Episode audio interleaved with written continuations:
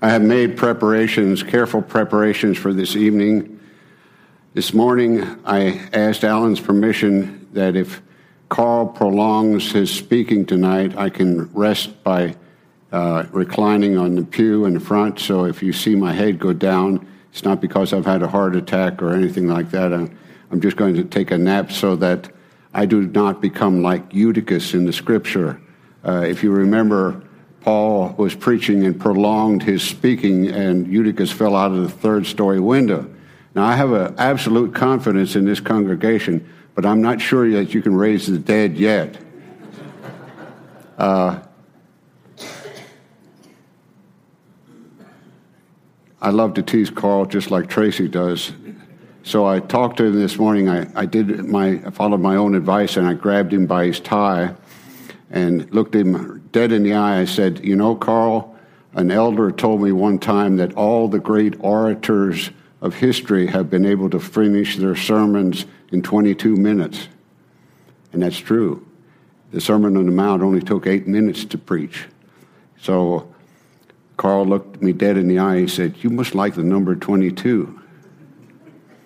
Those of you who have been here before understand the meaning of that.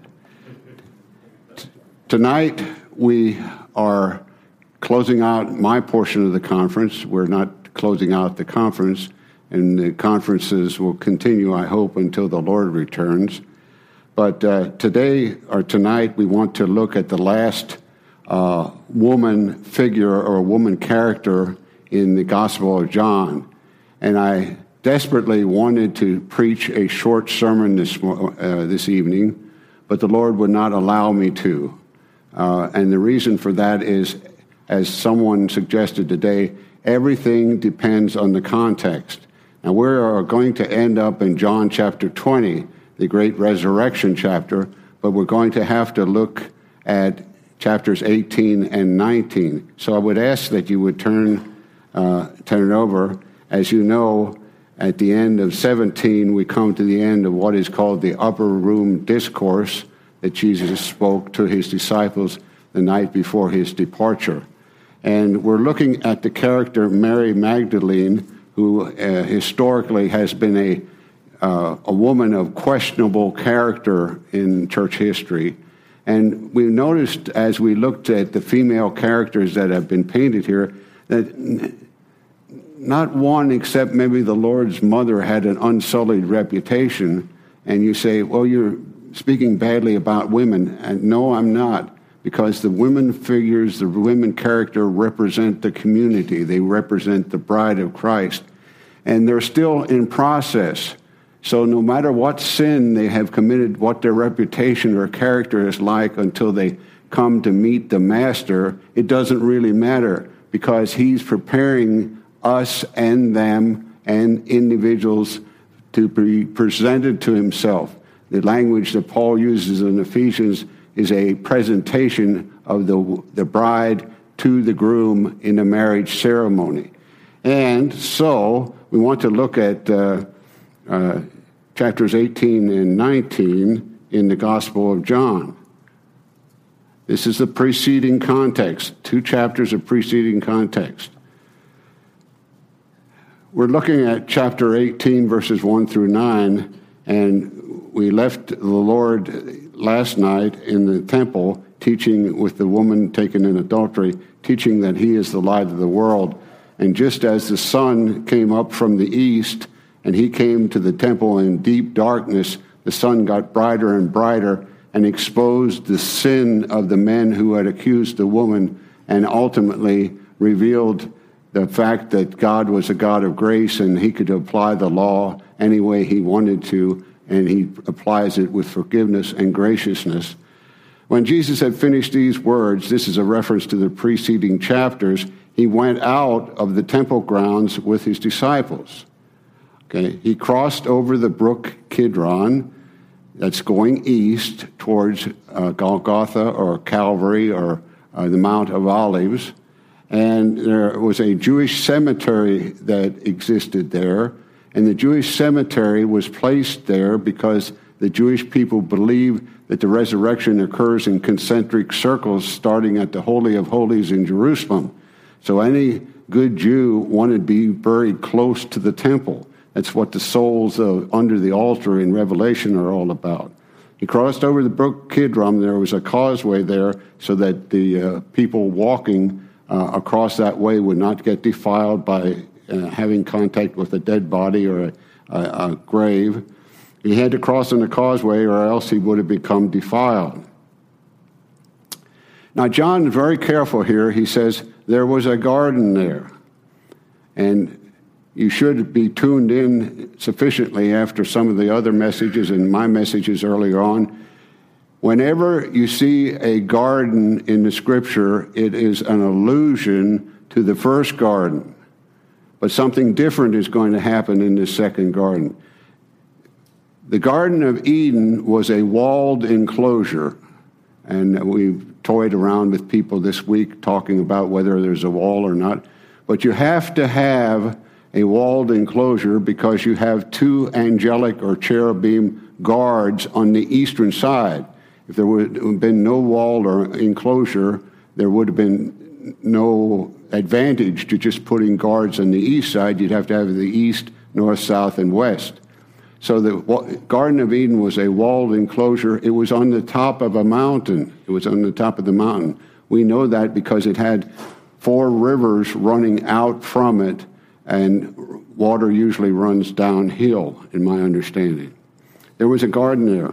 So John, again, is going back to the Garden of Eden and saying, hey, something new is happening. Not the Garden of Eden that we saw in the beginning of the Scripture, but this new garden, this Garden of Gethsemane, which means an olive oil press, is where what happened in the Garden of Eden is going to be reversed. There was a garden here. The whole narrative is a reenactment of the Garden of Eden narrative. Jesus, the seed of the woman, and Judas, the seed of the serpent. It says literally earlier on in John's Gospel, that Satan entered into him. That means Satan indwelled Judas. Why? Because Judas gave him an opening with his covetous nature and his handling of the money. Jesus often met there in this garden with his disciples. God would meet with Adam and Eve in the garden. Now, the approach of the serpent. Judas receives a detachment of troops and officers from the chief priests, the Sadducees, and Pharisees who had came with lanterns, torches, and weapons. Then it says, Jesus, knowing all things that would happen to him, this is his divine foreknowledge, asked two questions, or he asked a question, whom are you seeking? Earlier on in the Gospel of John in 138, he says to the two disciples, what are you seeking? And then he says, let's meet together and spend some time together, and then I can explain to you what I'm all about. The answer is, in verses 1 through 9, Jesus of Nazareth, reference to his human nature, and the answer is, I am, reference to his divine nature. I am Jesus of Nazareth. Let's see where it is. Let's see. They answered him, Jesus of Nazareth. Jesus said to them, I am, verse 5. Notice that the he is in italics, meaning that the translators have supplied it. So Jesus makes the great confession of faith based on Exodus 3:14 again. He says, who are you seeking? Jesus of Nazareth. I am, is reference to his my nature. And this marvelous picture is shown to us then, the reaction of the guards with the clubs and the torches and the serpent and all the people that were involved in trying to arrest Jesus. They drew back and fell to the ground. Now, this is the proper response when in the presence of deity. I agree with whoever spoke this earlier on. People say, when I see the Lord, I'm going to tell him this. You're not going to tell the Lord anything. You're going to fall on your face as one dead and plead for mercy with no words coming out of your mouth. And Jesus says, let these others go away. He's laying down his life as a substitute for these sheep. Now, in verses 10 through 27, Peter is outside the gate. Now starts the drama of Peter's denial. He is outside the gate to the courtyard, just like Adam and Eve were outside the Garden of Eden. John, it doesn't say who it is, someone tells the doorkeeper to let him in. She mentions that Peter may be a disciple, but Peter asserts that he is not. Using the similar expression to Jesus, I am statements, but Peter says, I am not. Jesus says, I am. Peter says, I am not. So that's a play on words going on. And by the way, when Peter went out from the campfire or the charcoal fire that was burning there, he went into the outer darkness.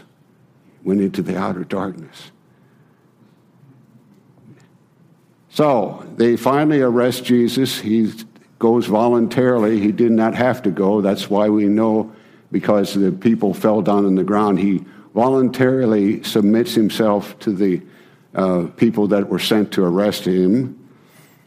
And then starts the Jewish trial. In the Jewish trial, the high priest examines him about his disciples and his doctrine, which was indeed the high priest's responsibility.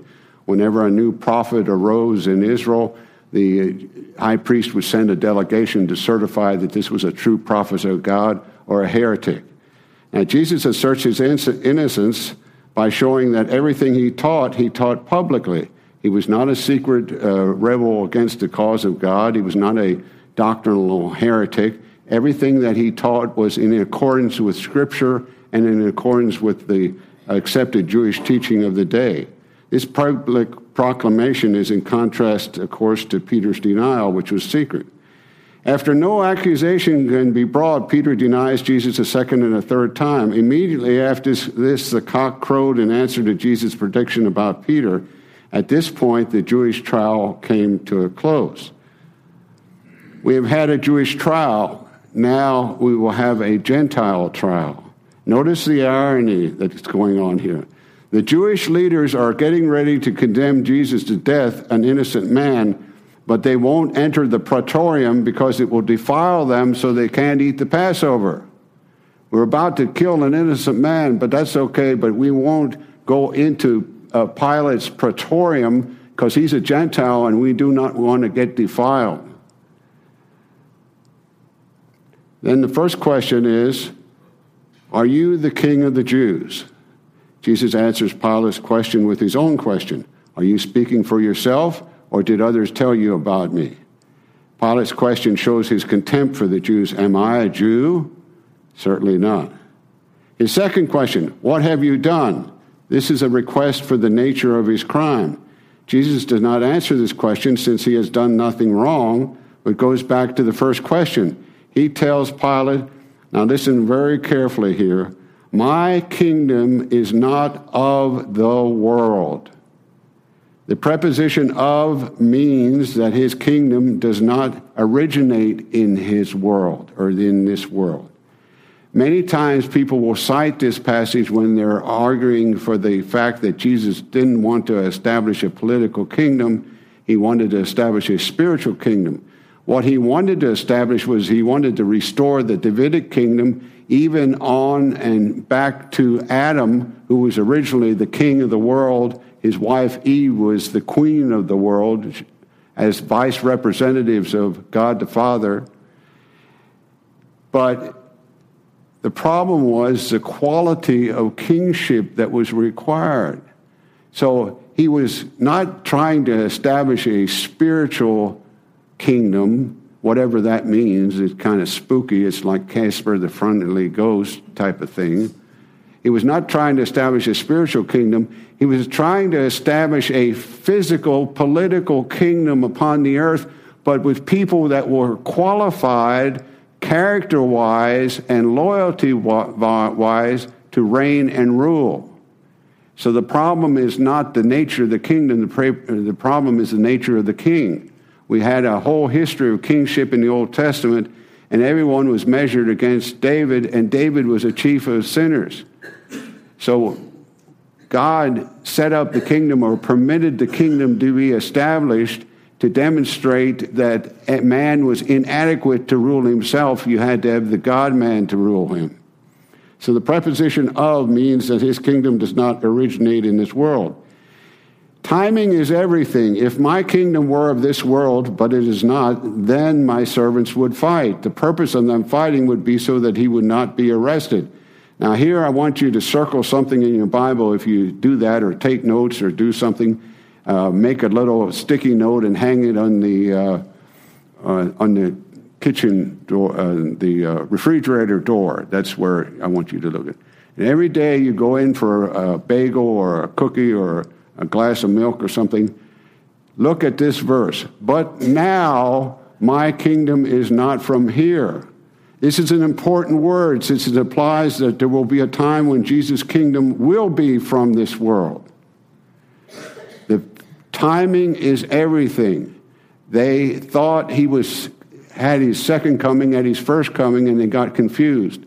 It's like looking from the east, from the Allegheny Mountains. You can see the Rocky Mountains from the Allegheny Mountains. What you can't see is the Great Plain in between. The time periods between the first coming and the second coming were unseen by the Old Testament prophets. They'd put the first coming and the second coming in the same verse. So please remember when you're talking to people about the kingdom that the issue is when, not if. Now, apparently, Pilate was satisfied that Jesus was not seeking an earthly kingdom. He pursues the issue of kingship. Are you a king then? Jesus answered that he is king, as Pilate says. For this cause, to become king of the Jews, he was first born. Furthermore, he was born to bear witness to the truth. Everyone who is of the truth hears my voice. Pilate exonerates him. In these verses, Pilate goes out again to the Jews and declares Jesus to be not guilty. Next, Pilate suggests the principle of substitution. He proposes to release a guilty man for an innocent man, and that is the principle of substitution. Somebody who is guilty dies in the place of someone, or someone who is innocent dies in the place of someone who is guilty. Some of you may remember me referring to last conference that we had, the movie The Green Mile. How many have seen The Green Mile? Did you realize that John Coffey was innocent? He died between two thieves, one who believed in him and one who did not believe in him. John Coffey is one of the most marvelous literary figures and movie figures of a Jesus Christ personality. His initials are J.C., John Coffey. And he kept saying, like the drink, black, but different.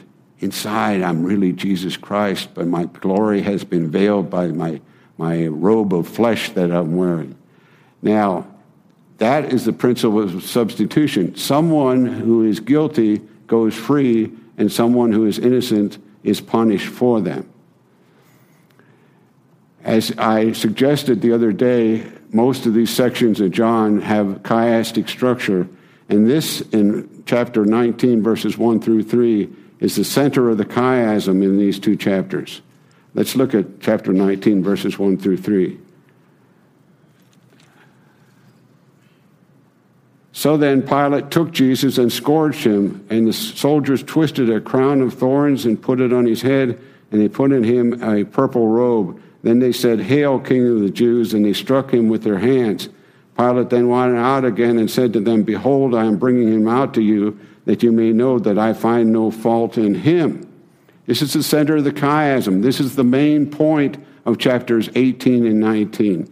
The crown of thorns, may I suggest to you, reminds us of the curse that was placed on Adam. No longer shall the ground bring forth fruit for you. It shall bring forth thorns and thistles. And everybody in this meeting tonight that has been in a garden knows what happens when you leave the ground fallow. It automatically produces a crop of thorns and thistles. So in the divine providence and the divine plan, Jesus is taking us all the way back to Adam and bearing the sin from Adam to the cross. They also put on him a purple robe, which was usually worn by the most powerful Roman emperors. Ironically, the Gentile, now here's the irony of this, I love this. Ironically, the Gentile Roman soldiers proclaimed Jesus as their king, while the Jews proclaimed Caesar as their king. You get the irony going on there? Here we have pagan, unbelieving Roman soldiers declaring that this is the king of the Jews, hail king of the Jews, and then the leadership of Israel proclaims that only Caesar is their king. Pilate announces in verse 4 his sentence of not guilty the second time. He finds no fault in him, nothing worthy of death, nothing to be blamed. Jesus was never adequately accused of anything wrong that he had violated the Mosaic law. In verse 5, Pilate brings out to the crowd and says, "Behold the man." This again is a veiled allusion to Adam, the first man. She shall be called man, he shall be called woman. The chief priests and officers, as representatives of the law, demand that Pilate crucify him. Pilate gives his sentence of acquittal a third time not guilty. And we are all familiar with the principle that it takes three witnesses to establish a legal fact. Legally, Jesus was being crucified for no reason. But we understand and know that the reason he was crucified was because he was carrying our sin, our guilt, all the curse that had been put upon mankind or humanity since the days of Adam. Well, we can't get him on this charge. Let's try another charge. The Jewish leaders then bring the religious charge. He is guilty of blasphemy because he made himself to be the Son of God. To be a son of the gods in Pilate's mind was to become divine. The Roman emperors became gods by vote of the Senate after their deaths. Boy, that's a kind of a tenuous procedure. How would you like to get in the kingdom by the vote of our Congress? Scary thought. The Roman emperors became gods by vote of the Senate after their death. Later, while they were yet living, they became voted gods. But this would not pose any political danger to Pilate at all. Finally, the Jewish leaders bring on the political threat. If you let this man go, you are no friend of Caesar's. To be a friend of the emperor was a very important position in the Roman Empire. The captain of the Praetorian Guard, Sejanus, had just fallen from the favor of the emperor Tiberius and had been executed. So this may have been a death threat. If they were threatening Pilate with a charge of disloyalty to the Roman emperor that would ultimately lead in his arbitrary death. Pilate brings Jesus out of the Praetorium and sits down on the judgment seat that is in a place called the Pavement, but in Hebrew is called Gabbatha. This was the outer courtyard of the temple in which the bronze laver sat. The Jewish Sanhedrin met here. Now it was the preparation day of the Passover. It was about the 6th hour, which is 12 noon. This was the time the priests started to sacrifice the Passover lambs. So just as the priests were starting to sacrifice the Passover lambs, Jesus was being in the process of convicted. Pilate, again, in a bit of irony, says to the Jewish leaders, "Behold your king." The irony is a Gentile ruler presents Jesus to the Jewish nation as their king, and they choose the Gentile emperor. We have no king but Caesar. In verse 15, the translators have chosen the English, "Away with him, away with him." However, the verse could just as easily be translated, lift him up, crucify him." At the end of the verse with their statement, "We have no king but Caesar," the nation is doomed by the choice of its leadership. This is essentially an oath of loyalty. They are swearing allegiance to Caesar, who claimed divinity. It seems obvious that this is the sin of having no other gods before Jehovah. Paul said, "Whoever voice you listen to, you are that one's servant." They listened to the voice of Pilate. They listened to the voice of Caesar. They pledged their allegiance to a man who claimed divinity. And thus they betrayed their nation. And that's why, by the way, just as a side note, that's why the Jews in Acts had to be baptized. They had to be baptized. Peter said, repent and be baptized. Later on, Peter and John went down to Samaria. They had believed. They were water baptized, but they did not have the Holy Spirit until they laid hands on them. And later on in Acts chapter 8, Peter preaches to Cornelius, and the Holy Spirit descends, and then they're water baptized. Why do the Jews have to be water baptized? Because water baptism is a legal ritual, among other things, but primarily it's a legal ritual asserting yourself to be legally dead. That's what baptism is all about. You declare in the presence of witnesses that you are legally dead to your old life, your old identity, your old man is legally dead. You're no longer bound by any passions, activities, or anything that's related to the old man. So the Jews, the Palestinian Jews especially, who had incurred a curse based on the statement of their own leadership, his blood be upon us and upon our children, had to be baptized to get out from and under the curse. They had to go through legal death to be declared righteous in the sight of God. And then they would get the Holy Spirit. Some of you may encounter Church of Christ people, and they have real problems with that issue. The soldiers lead him away to be crucified. They lead him to a place called Golgotha, which we are told in verse 20 was near the city. It's variously called the place of the skull, the place of the head count, the place of the red heifer offering. It was considered to be outside the camp of Israel. The rabbis had drawn a circle around the Holy of Holies in the temple, 2,000 meters radius, and a circle was drawn. That was considered to be the camp of Israel, a reenactment of the wilderness experience.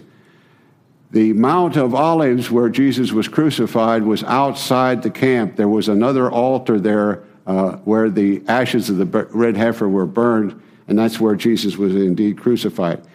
Jesus was crucified on a mountain where you had to be able to see the eastern gate of the temple. That's why the Roman centurion told us.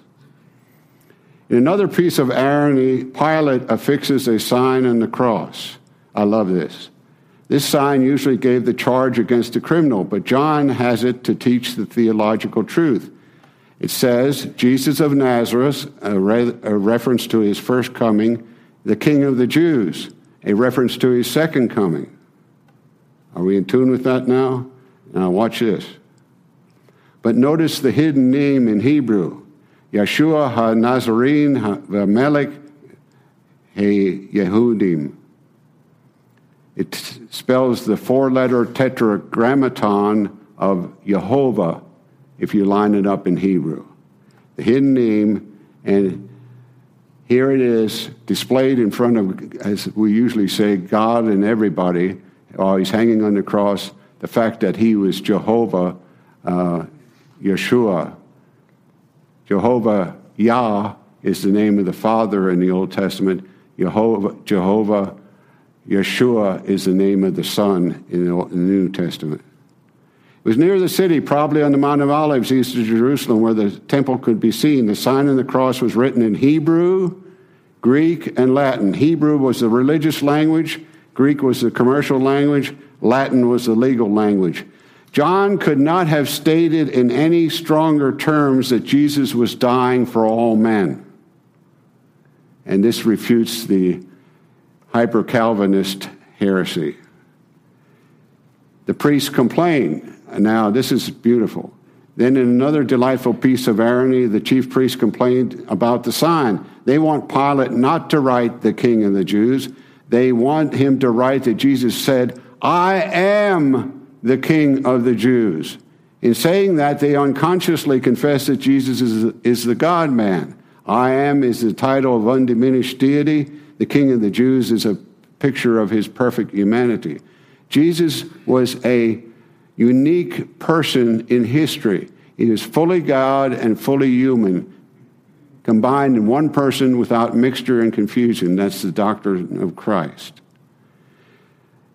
And his atonement, his sacrifice, what he did on the cross is available to all. Two comments need to be made about verse 23. First, the personal clothing of Jesus was divided into four parts, each part given to a soldier. But the deeper meaning is that the benefits of Christ's death were available to all four cardinal points of the compass, starting at Jerusalem. In verse 19:25, we see the legal principle of three witnesses again to the legal transaction.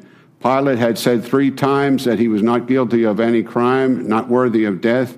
There are 3 Marys, the mother of Jesus, the wife of Cleopas, and Mary Magdalene, out of whom Jesus had cast 7 demons, who were witnesses to the crucifixion.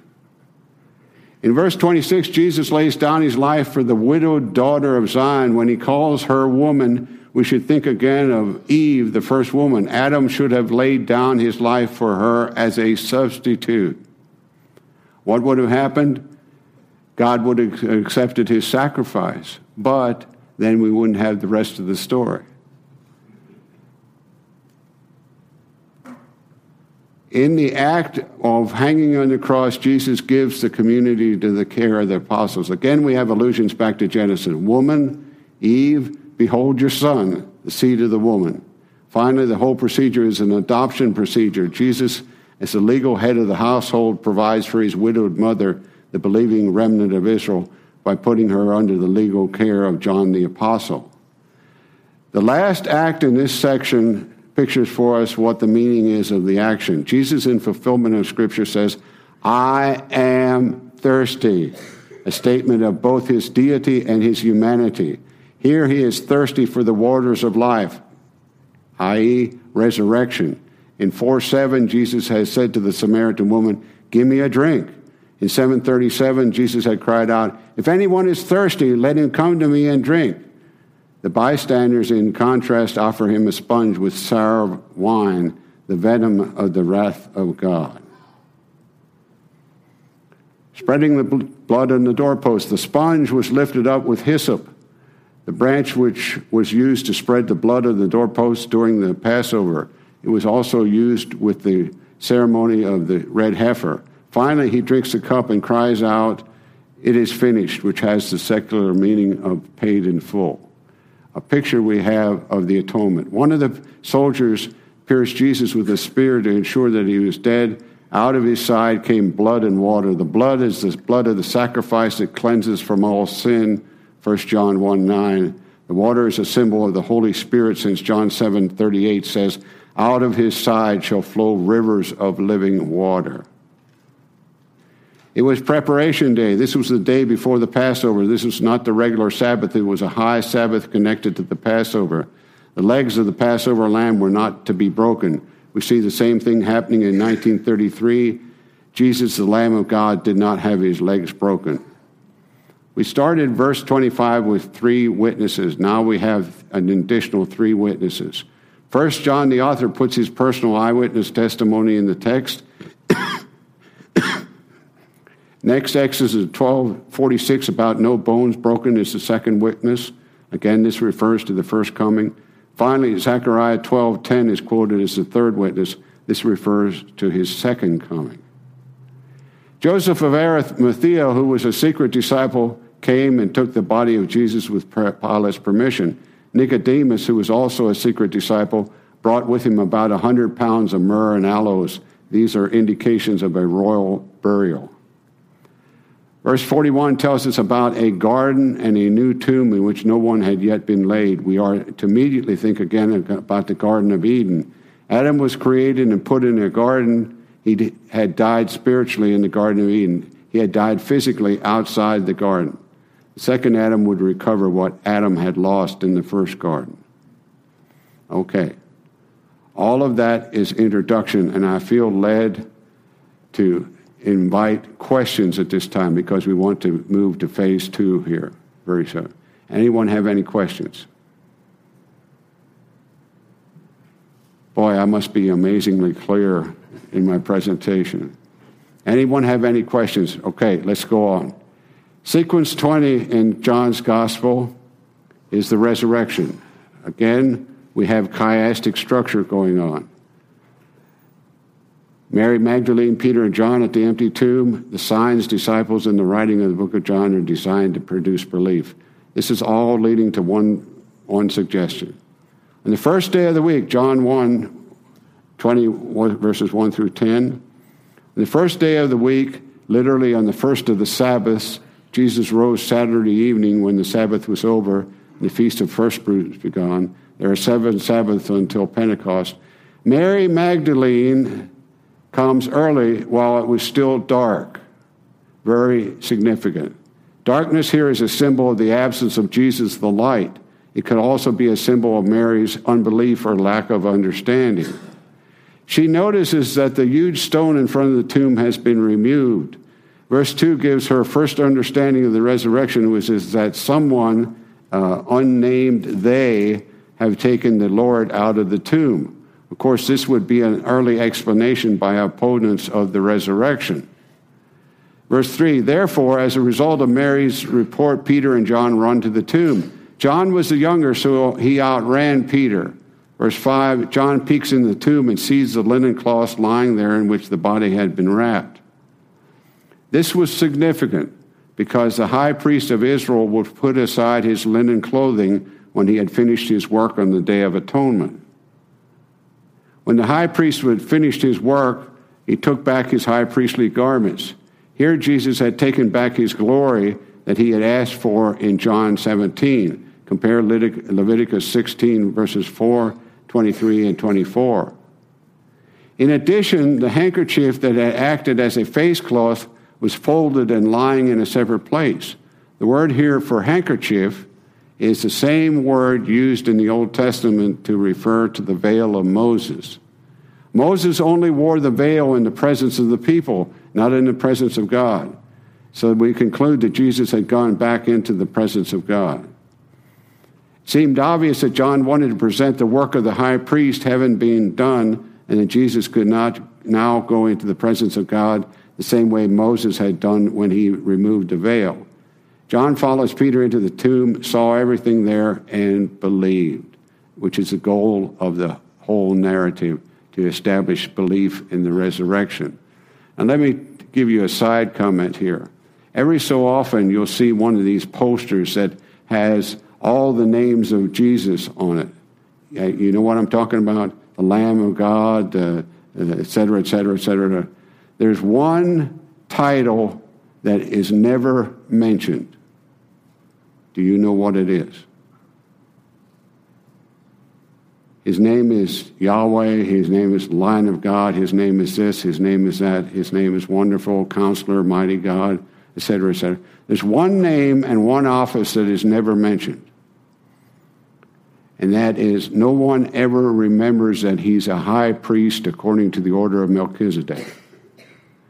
And there's a reason for that. There's a satanic interference going on because believers do not realize that we are living in the Day of Atonement right now, that Jesus is in the Holy of Holies in the heavenly places conducting our propitiation, which is a good theological word, which means he turns away God's wrath against us for subsequent to salvation sin. How do I know that I'm going to be in the kingdom? Is because I have a high priest to whom I can confess my sins whenever I commit sin subsequent to salvation.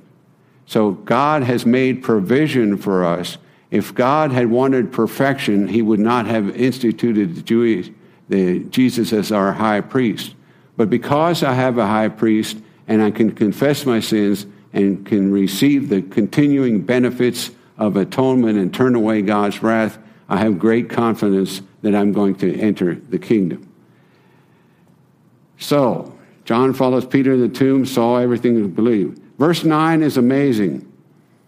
It says essentially that all the clues that Jesus had given during his earthly ministry were of no profit, since the disciples did not understand the scripture that predicted he must rise from the dead.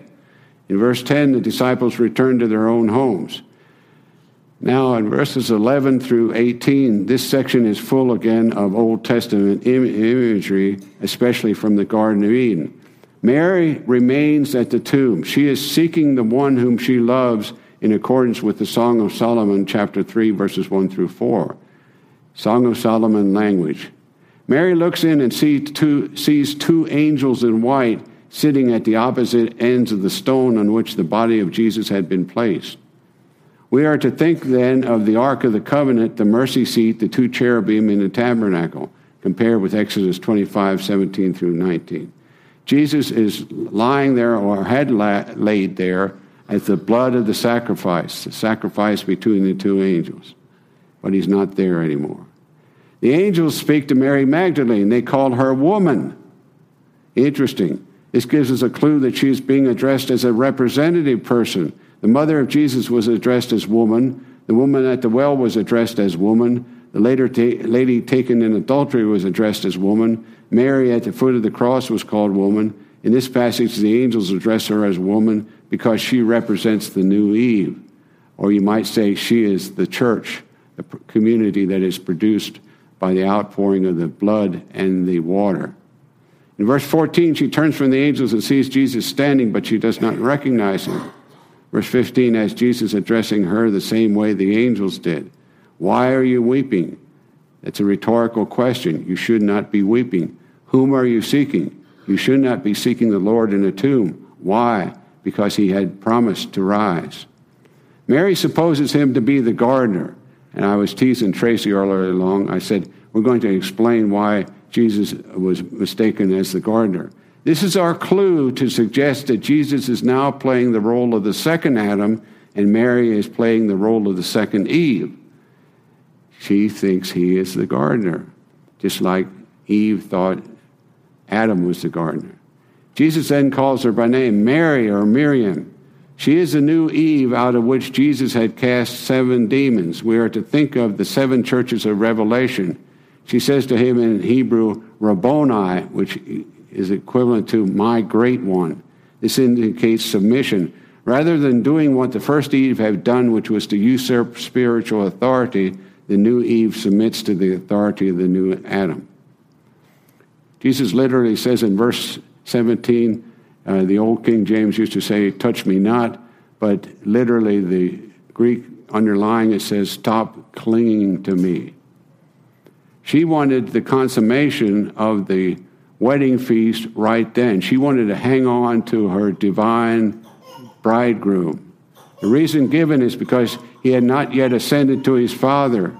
In Jewish feast symbolism, he as the priest was responsible for waving the sheaf of first fruits before the Father, and he had not done this yet. Rather than clinging to him, Mary was to go tell the brethren of the Messiah that he was ascending to their Father and their God, indicating that they had been adopted into the family of God. At the close of this section, Mary complies with the instruction. She too had seen and believed. Verses 19 through 23 is the center of the chiasm. The day is Sunday, the Feast of First Fruits. It was evening, symbolical for the disciples remaining in the world.